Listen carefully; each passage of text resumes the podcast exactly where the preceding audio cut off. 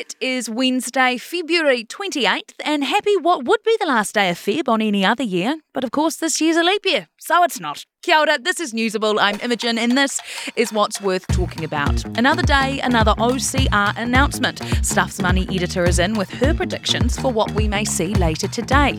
Why an Aussie human rights advocates on our shores fighting for better modern slavery legislation. Has fast fashion ruined second-hand shopping, and are our charity shops filled with poor quality items instead of vintage gems? Plus, the supposed secret to a long-lasting marriage that I reckon is on the money. All that's coming up in a moment here on Newsable. Newsable takes time and resources to produce. Please support our mahi and visit stuff.co.nz slash support. It's the nail biting time again when the Reserve Bank reveals its official cash rate and whether it'll go up again or stay on hold. Banks have gone from optimism about interest rate declines to predictions about new rises this year due to inflation hanging around longer than expected. So, to try and read the tea leaves, we're joined by Stuff's Money editor Susan Edmonds. Kia ora, Susan. Nice to see you. Hello. You've been speaking to economists ahead of today's announcement early this afternoon. Is there a consensus over whether there will be a rise or not? Well, sort of. Most economists think that the rate will stay at 5.5%, but ANZ is sort of the outlier saying that it thinks that there will be a 25 basis point increase today and then again in April. What plays into the Reserve Bank's thinking when it comes to setting the OCR? Well, basically, the Reserve Bank is just trying to get inflation back down to about 2%. And so some of the data that's come out lately maybe indicates that it's not coming down quite as fast as maybe it had hoped. You know, we had quite strong labour market data, and the local inflation that the Reserve Bank can actually influence is proving quite sticky.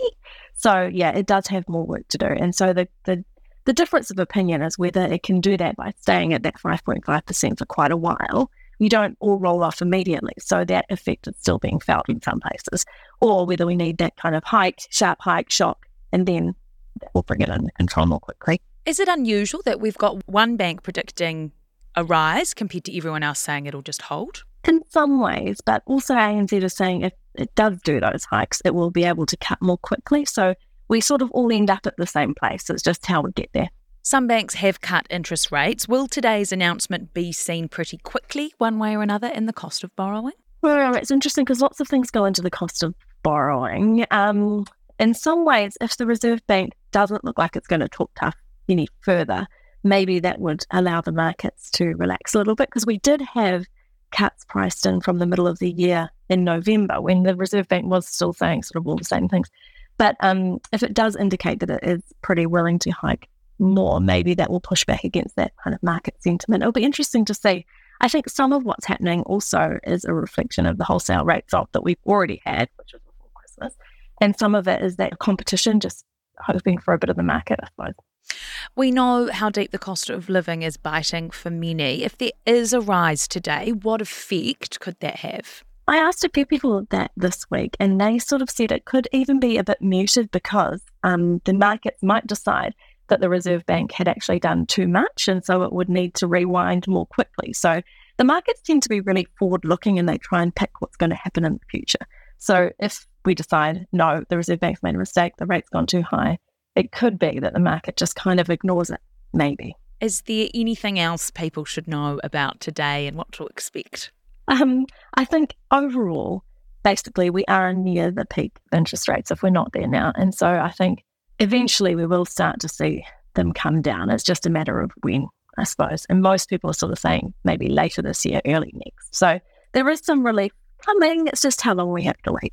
Is the question of the hour, isn't it? Stuff's Money editor Susan Edmonds, thank you so much for taking the time to chat.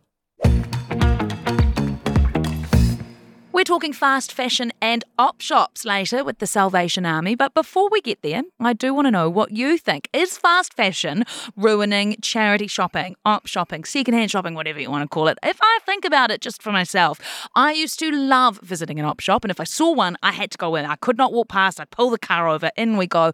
But these days, I'm not that into it.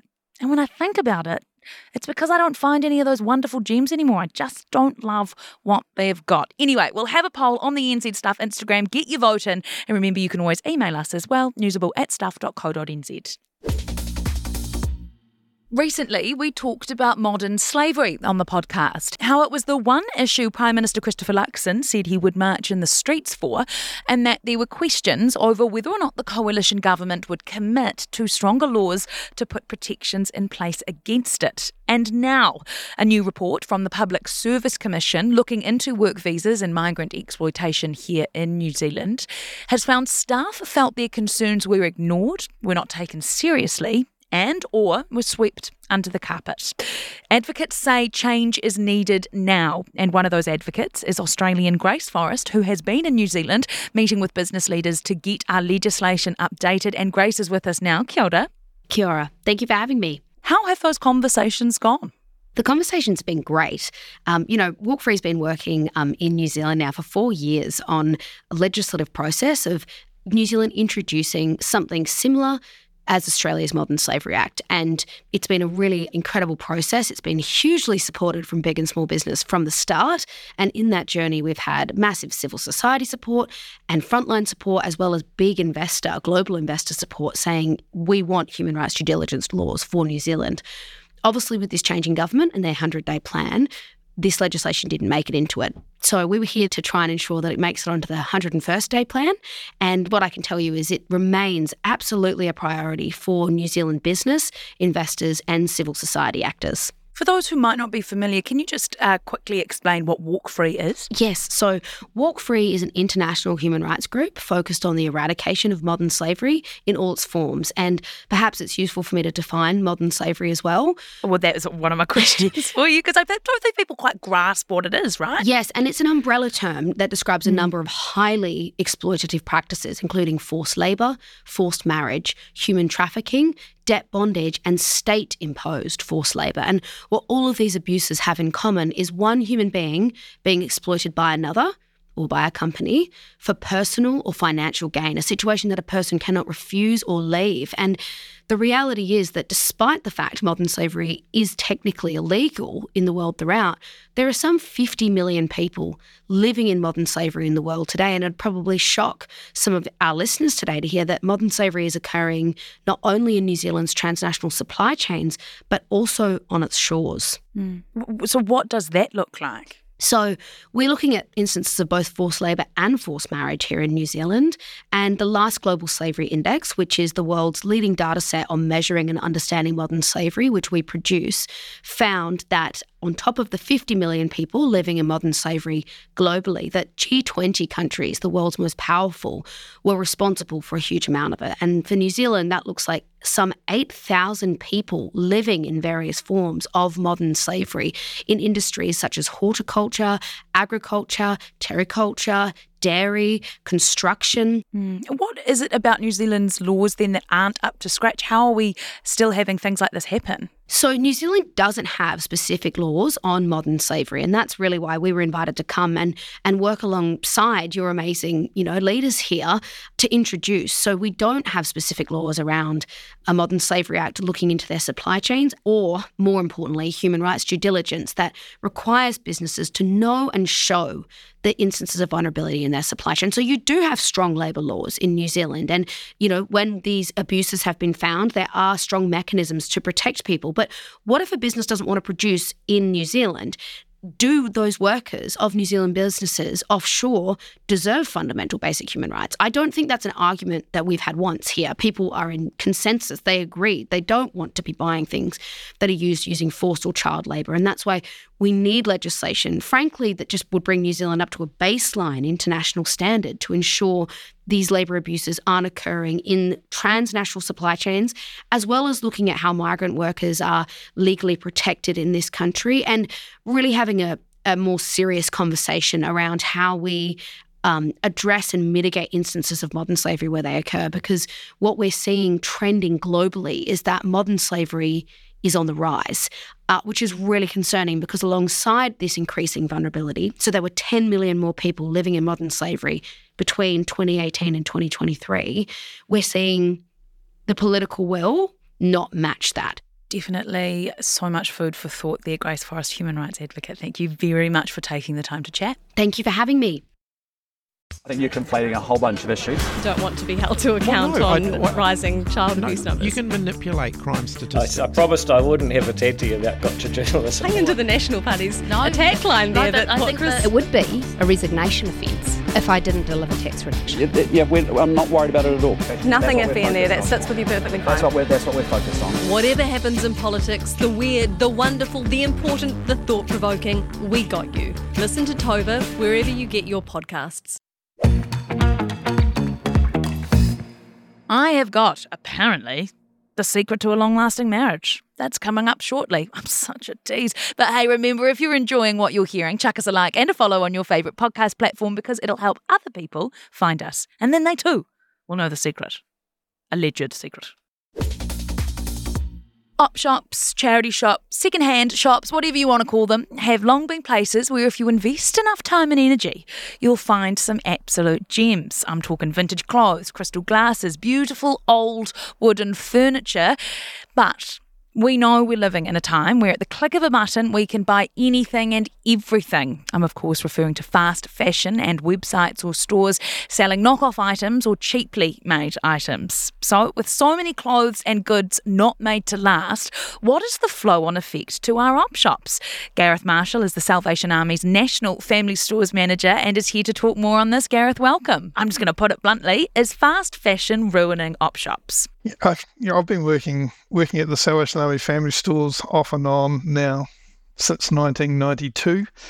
Um, so it's been around a while. Um, and and to be honest, fast fashion's been around as long as I've been around. So yeah, back in the 90s when I first started, yeah, it's something that we predicted would happen is that you know when you can't buy decent quality goods new, um, well then that's going to have a flow-on effect. But the reality of it is you can still buy some good quality and and you know, we live in a country where be it right or wrong there is a huge wealth gap. Um, so we still have a number of donors that can still afford to buy good quality goods that continue to donate to us which we're very grateful for. And we definitely see our share of, of goods that are designed to not last more than a couple of seasons or when it comes to furniture designed to last a move So there's not been any increase at all in the amount of poor quality items. It, it sounds it's amazing considering how easy it is to get your hands on them these days, right?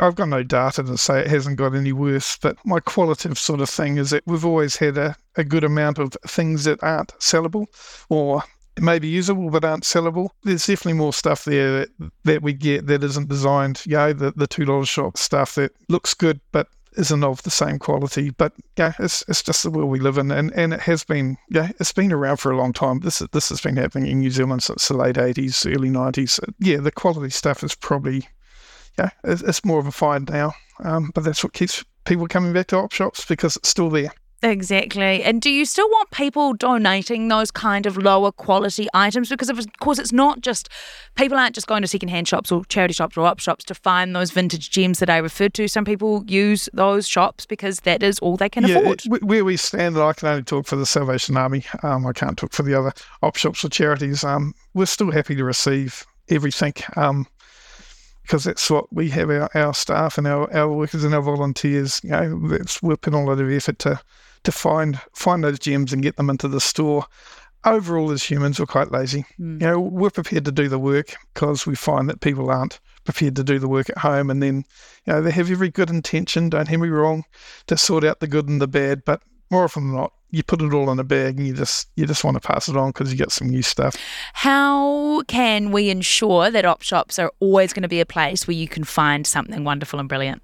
Keep donating your stuff to us really and um yeah we're, we're working hard it's it's chal- it's a challenging environment but all retail's a challenging environment at the moment i think op shops are probably fearing the best out of out of a lot of other other retail stuff we're making sure we're around for the long haul. We're putting good things in place. We, we're continuing to look at our business model to to ensure that we can have the right staff to be able to continue to to rummage through and, and make sure our, our our stores are filled with great donations um, and great finds and great steals for, for our customers to come and find. Gareth Marshall from the Sallies, get out there and donate your quality goods. Yeah, we don't care if they're quality, just donate your goods to us. Love to receive them. A Welsh couple who've been married for more than 60 years, have revealed their secret to their long and happy marriage. And no, it's not remaining affectionate. They didn't say it was good communication or compromises either. Josephine, who's 90, says it's because her husband Aubrey, who's 91, knows how to barbecue and how to make an exceptionally good gin and tonic. Simple as that, folks. As long as one of you knows your way around a barbie and how to make a cracking G&T, it looks like you'll be all right. That is Newsable for today. I'm Imogen Wells, and I think I need to fill up my gas canister. If you like this podcast, please support our work. Visit stuff.co.nz slash support. If you don't have time to read the in depth stories or you just prefer to listen instead, the Long Read from Stuff is the podcast for you. Each week, we showcase one of our excellent pieces of journalism, telling important or entertaining stories from the world of crime, sport, history, culture, and more. You also get to hear from the journalists themselves about how they uncovered the story and how it came to life. So, for your weekly dose of long form journalism, beautifully read, subscribe to the Long Read from Stuff wherever you get your podcasts.